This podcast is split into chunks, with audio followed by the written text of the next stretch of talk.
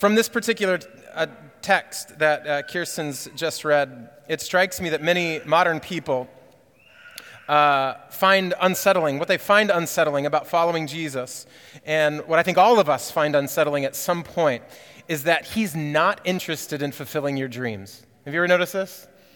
When you read what Paul is writing about, as he's beginning to sort of uh, turn the corner for home, if you will, at the end of his letter, his lengthy letter to the Roman Christians, it's beginning to be increasingly clear that what this has all been about is not fulfilling the desires of Roman Christians and what they want the good life to be about.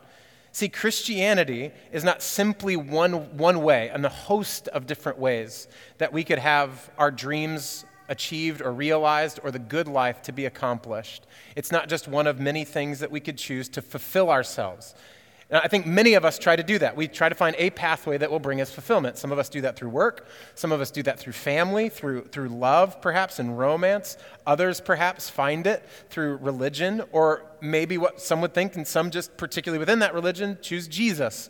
And all of those are helpful. All of those can be potentially fulfilling. It just depends on who you are. See, what I, what I believe is that most uh, Chicagoans are good with your personal Lord. If you want to claim to follow Jesus and say, This is me and Jesus, it's good for me, it's helpful for me, I believe it, it's true for me. What personal Lord, but what is unsettling to our city and many modern people who call Chicago home is a universal Lord. A, a Lord that we say is not just for me, but for everyone and is meant to be the Lord of everyone. In fact, He is the Lord of everyone, and what becoming a follower of Jesus is, is merely assenting to, believing, and trusting in the reality that that's who He is, right? He is everyone's Lord, and becoming a Christian is just agreeing with that reality. This is a way that we become as Eugene Peterson. We have to be so careful. Um, because this is a way Eugene Peterson puts it in his translation of Romans chapter 12 uh, that we become so well adjusted to our culture that we fit into it without even thinking. In other words, this is a way that you and I might fit into our particular cultural moment without even realizing it. In other words, that we think um, it's good for me to have a personal Lord. I don't have to worry about the universal part because I know people are uncomfortable with that, so I'm not going to pump that too much. I'm just going to say, here's what Jesus did for me, right? I think this is what we all realize at some point as we follow Jesus that God is therefore not about fulfilling your purposes and your dreams, He's about fulfilling His through us. And that's what He's doing with everybody, whether we know it or not. That's really uncomfortable. Right? Why? Because I like my dreams. I like the plans that I laid out since I was a kid. I have, I have a, a, dream board that I put together way back in the day, and my whole life is about accomplishing that by my early 30s. And if I don't, well, the rest just doesn't matter because it was supposed to be by my 30s. And maybe if, you know, maybe we go 40s, but who knows what happens after that, right? The psalmist celebrates this fact. He celebrates, he doesn't just begrudgingly go, okay, Lord, you're going to have your way, fine. He celebrates the Lord will fulfill his purposes for me. Isn't that odd? He's going to fulfill his purposes for me. That's strange. It's not even just through me, it's actually for your good. You believe that this is so counterintuitive to our particular cultural setting that someone else's vision, someone else's purposes, someone else's dreams are the best thing for you. This is what we're talking about a universal Lord not just someone who you talk to on Sundays at 10, or in this case at 6 p.m., right?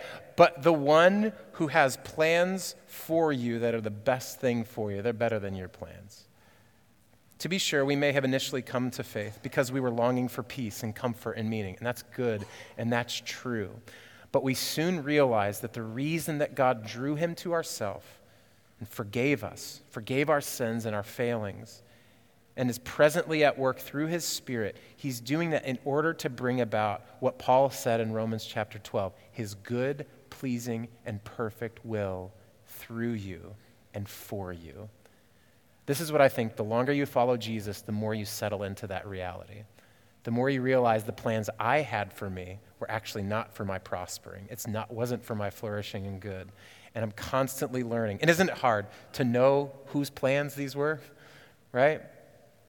And get to a particular place. Wait, is it, is it my plan to get married by this age? Was it my plan to have children, this many, 2.3, and to have this kind of house and this kind of job and this kind of life? Or was it the Lord's? This is what I think Paul has come to understand. as a person who has looked at religion for most of his life as a source of meaning and of social power, what Paul realizes on this Damascus road, if you will, his experience of encountering Christ face to face, is that his ambition, is what he writes about today, uh, what Christ had accomplished in him is what? To fulfill the ministry of the gospel of Christ. That's what he realized the whole meaning of his life was about was so that the ministry of the gospel of Christ could be accomplished in him. Now, at first blush, this may seem like a calling for ministry professionals, right? We read this and we go, well, yeah, because he's a pastor. He's an apostle, even, right? So, this is for professors uh, at Christian colleges. This is for pastors. This is for professionals. But this is not for everyone. That's what I want to suggest to you today.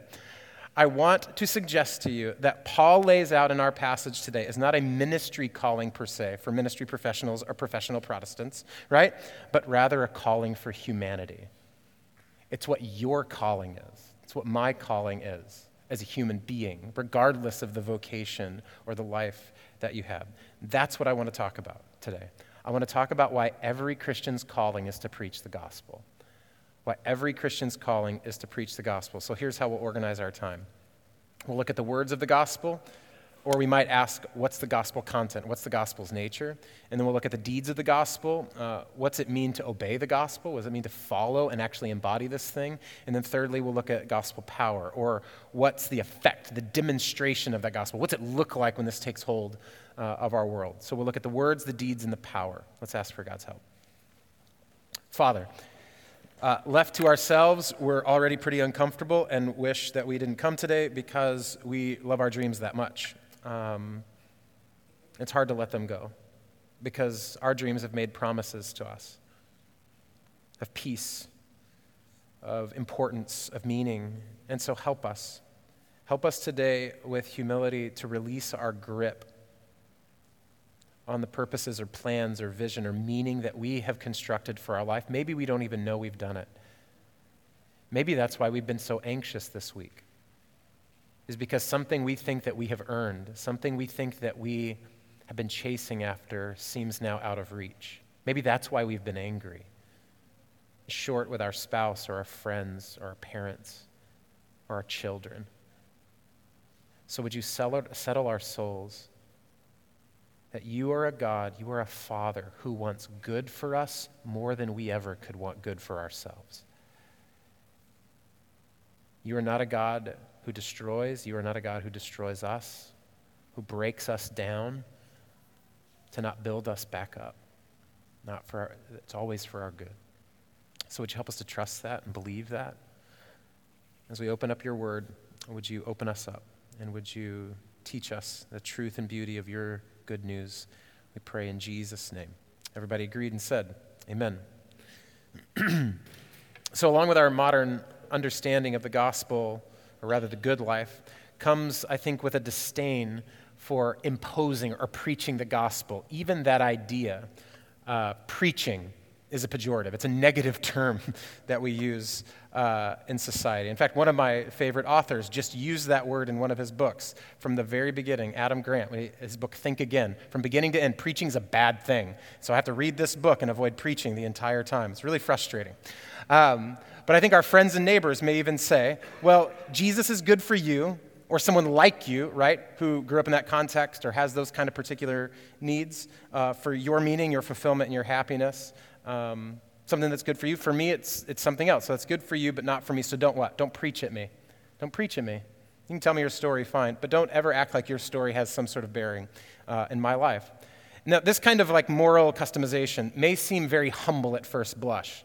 Wow, that's incredibly kind and open minded that you would uh, be there. We looked at uh, tolerance recently. It might seem incredibly generous and tolerant. And so it causes us to not want to speak the gospel right? We might, may not want to use words to form sentences that clearly communicate who Jesus is in a context like that. It causes us to keep our words to ourselves, right? And this is not at all what the Apostle Paul viewed as his calling.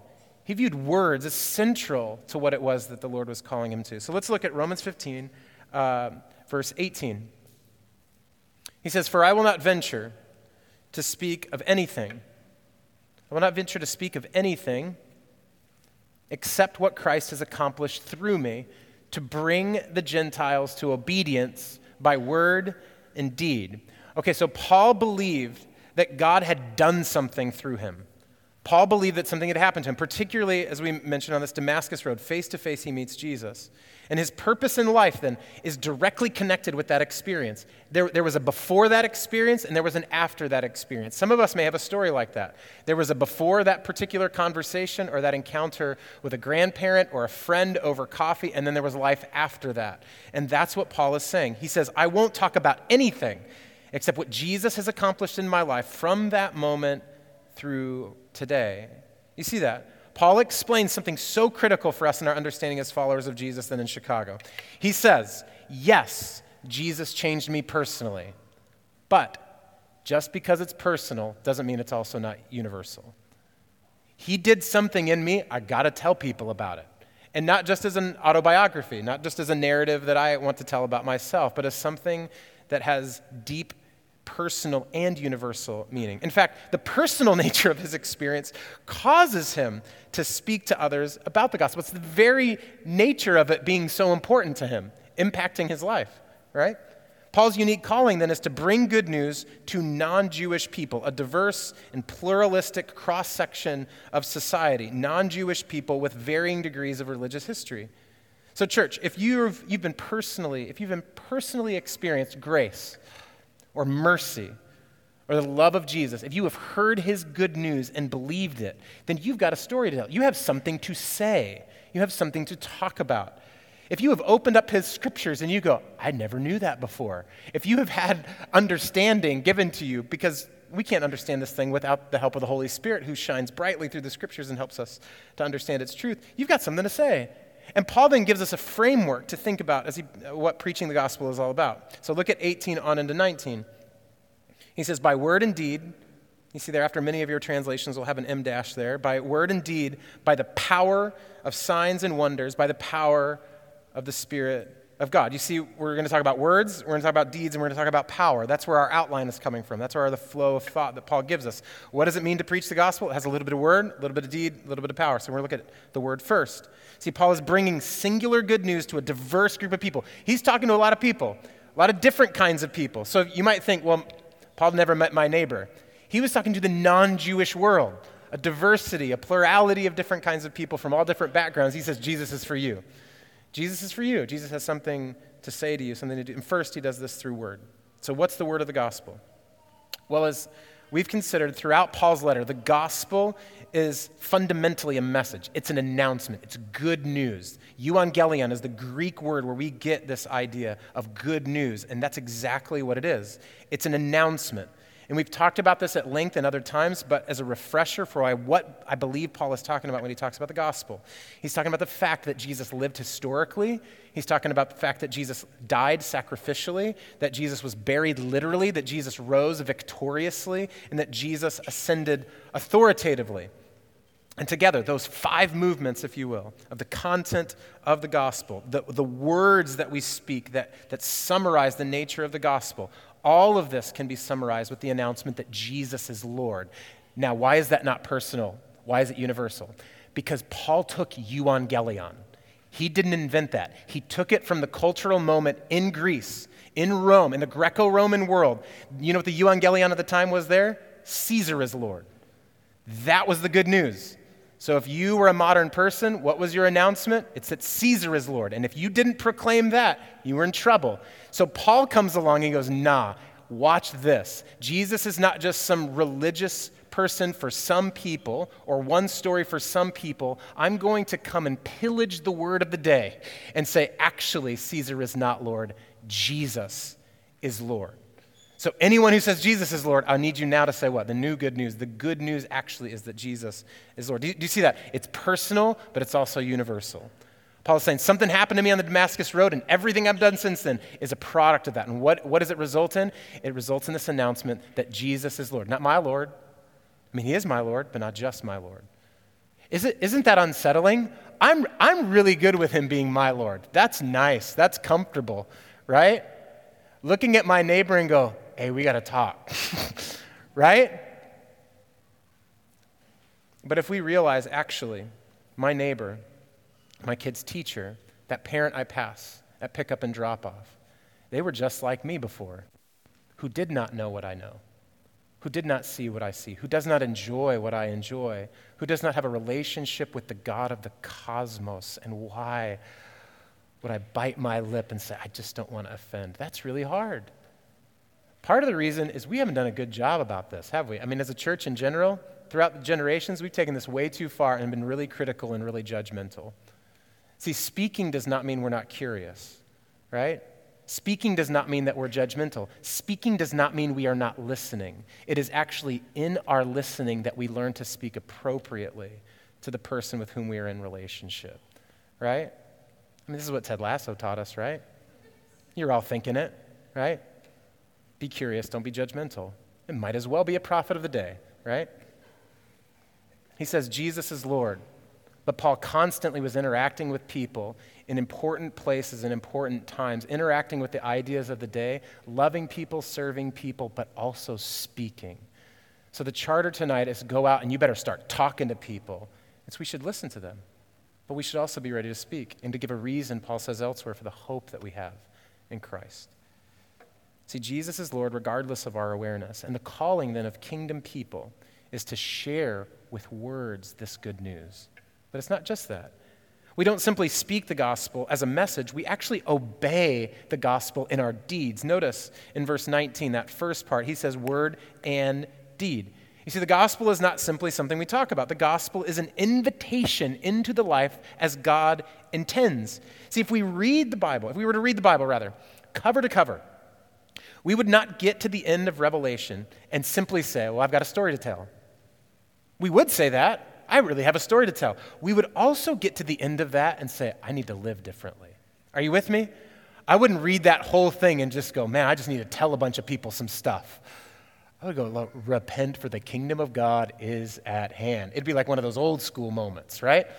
Where I realize there is something in my life that needs transformation, that needs healing, that needs love, that needs joy, that needs peace, right? I, am realizing I need to live differently. And this dichotomy is actually what splits conservative and progressive Christian churches today. See, while often, or while conservatives are often all about getting our doctrine right and our truths right and our words right, right? Progressive churches are often focused on living, living in love toward their neighbor. But the gospel is always both. So if we ever become a church that says we just need to make sure everybody hears something we have to say, we're only half right. If we ever become a church that said we just need to make sure everybody knows that we love them, we're only half right. The gospel is word and deed. In, in 2 Thessalonians, Paul explains the devastating implication of missing the deed of the gospel, the life of the gospel, obeying the gospel. He says that judgment will come to those, 2 Corinthians 5, verse 8, who do not know God and on those who do not obey the gospel, the gospel of our Lord Jesus. What could he mean by this?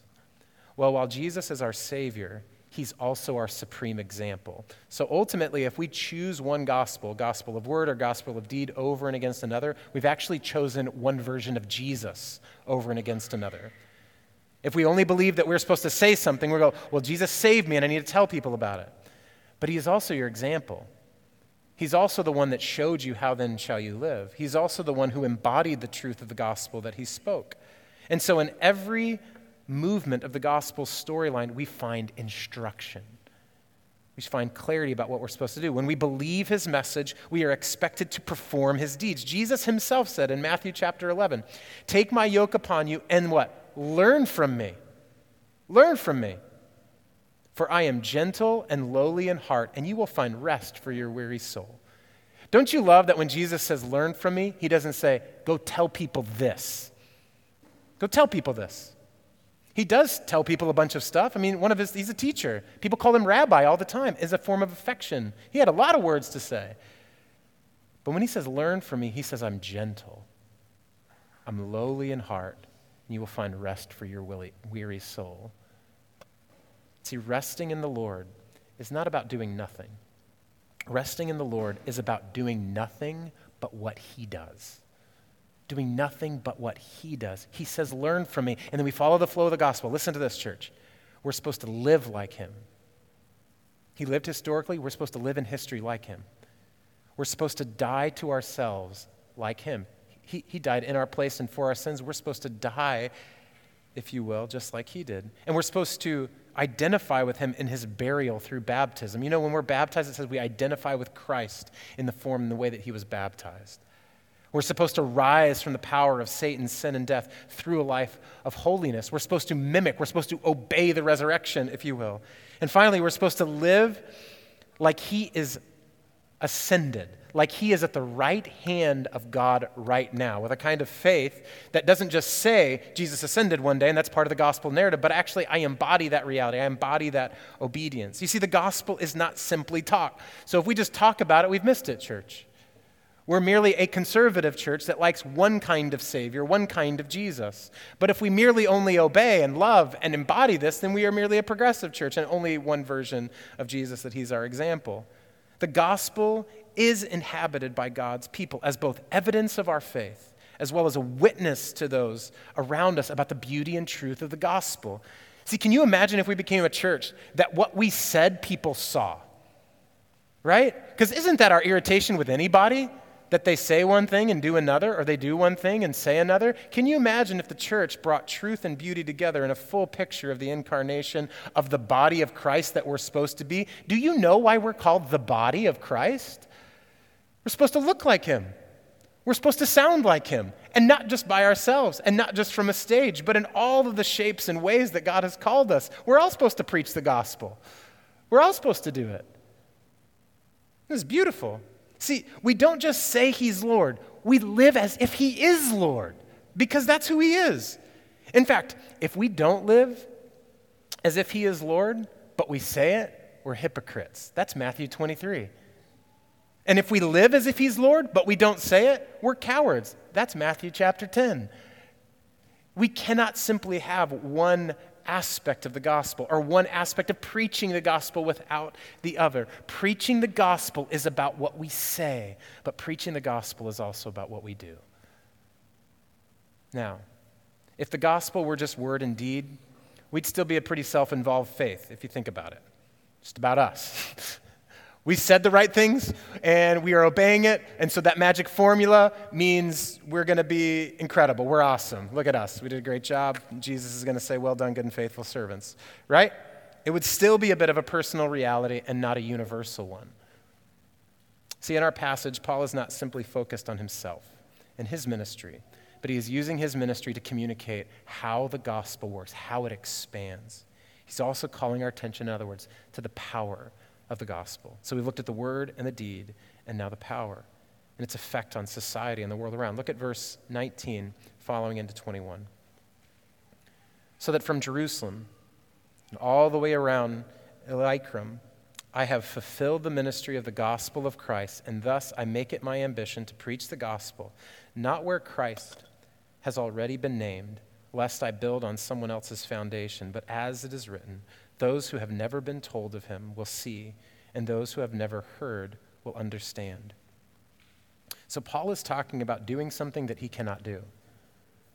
He's talking about setting up a ministry or a vocational plan where he necessarily needs the Holy Spirit to show up to complete this vocational goal.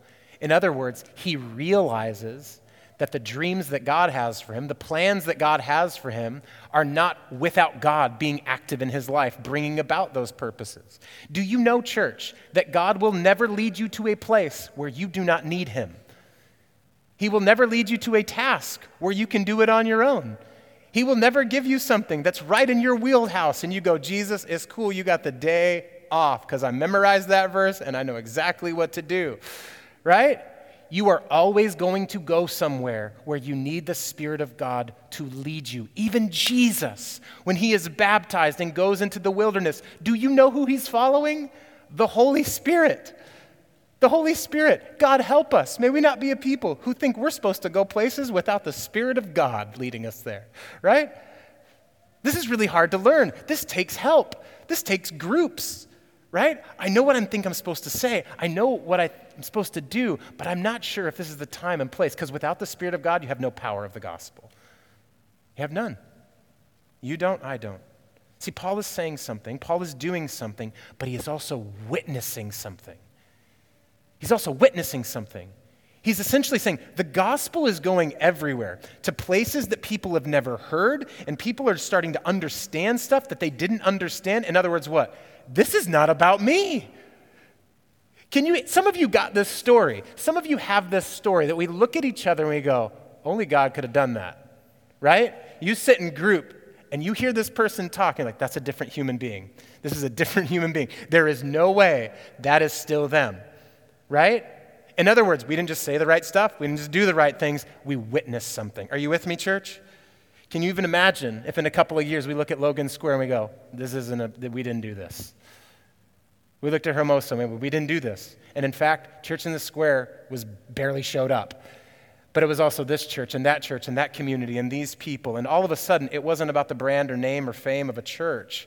It was all of a sudden, we're just witnessing something. That's when we know we have the gospel. If you can brand it and sell it, you don't have the gospel. If you can say we got the right words and the right actions, and if you put these things together, church, it's going to be awesome. It's going to be great. Salvation everywhere. No, yeah, we got to witness something. The Lord is always going to lead us somewhere where we desperately need Him. And, church, I think we are often there, aren't we? We're often in a place, I know we are dealing with stuff in our families, in our marriages, and in our groups where we just go, I don't know, there's not a book written on this. And even if there was, I don't think that's what we need. I think we need to wait on the Lord to renew our strength.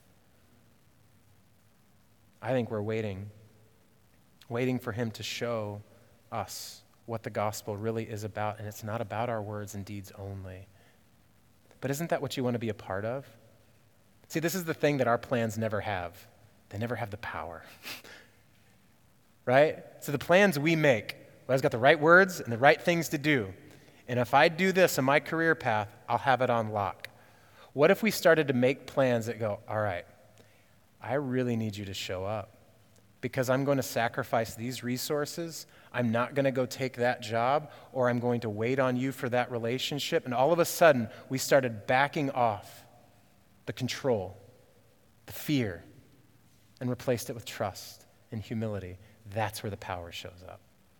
This is what Paul is doing.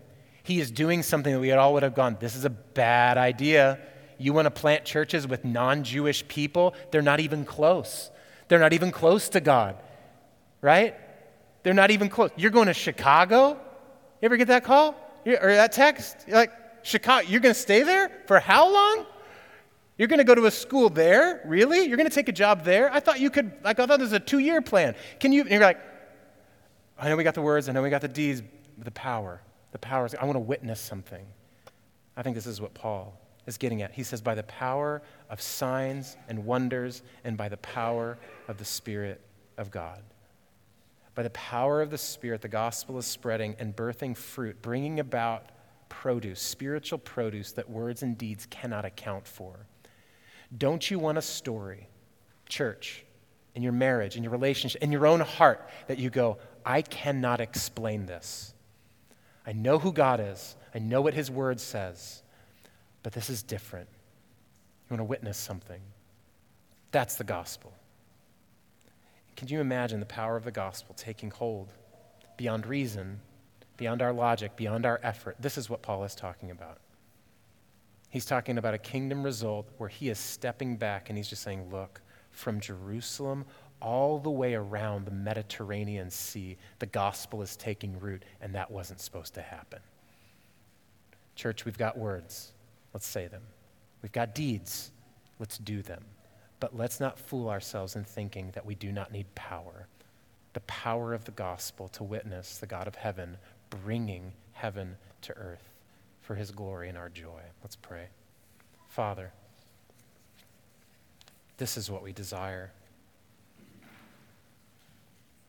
So many of our plans are all within our power.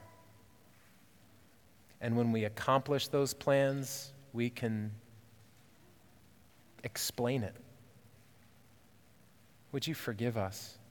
That comes from fear and not faith. It comes from control and not surrender. It comes from pride and not humility.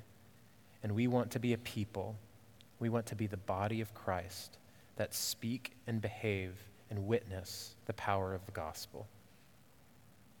And so, Father, would you do that? Would you begin in our lives where we would begin to build plans that are doomed to failure unless you are in them? Plans that bring about flourishing of our neighbors, not just the flourishing of our bank accounts. Plans that bring about peace and joy and food and nourishment and rent to those who are in need, not just seeing our well being move from one house to the next. Would you help us to be a people that speak, that act, and that witness, so that more and more of your kingdom would come and your will would be done in our hearts and on earth as it is in heaven? In Jesus' name, amen.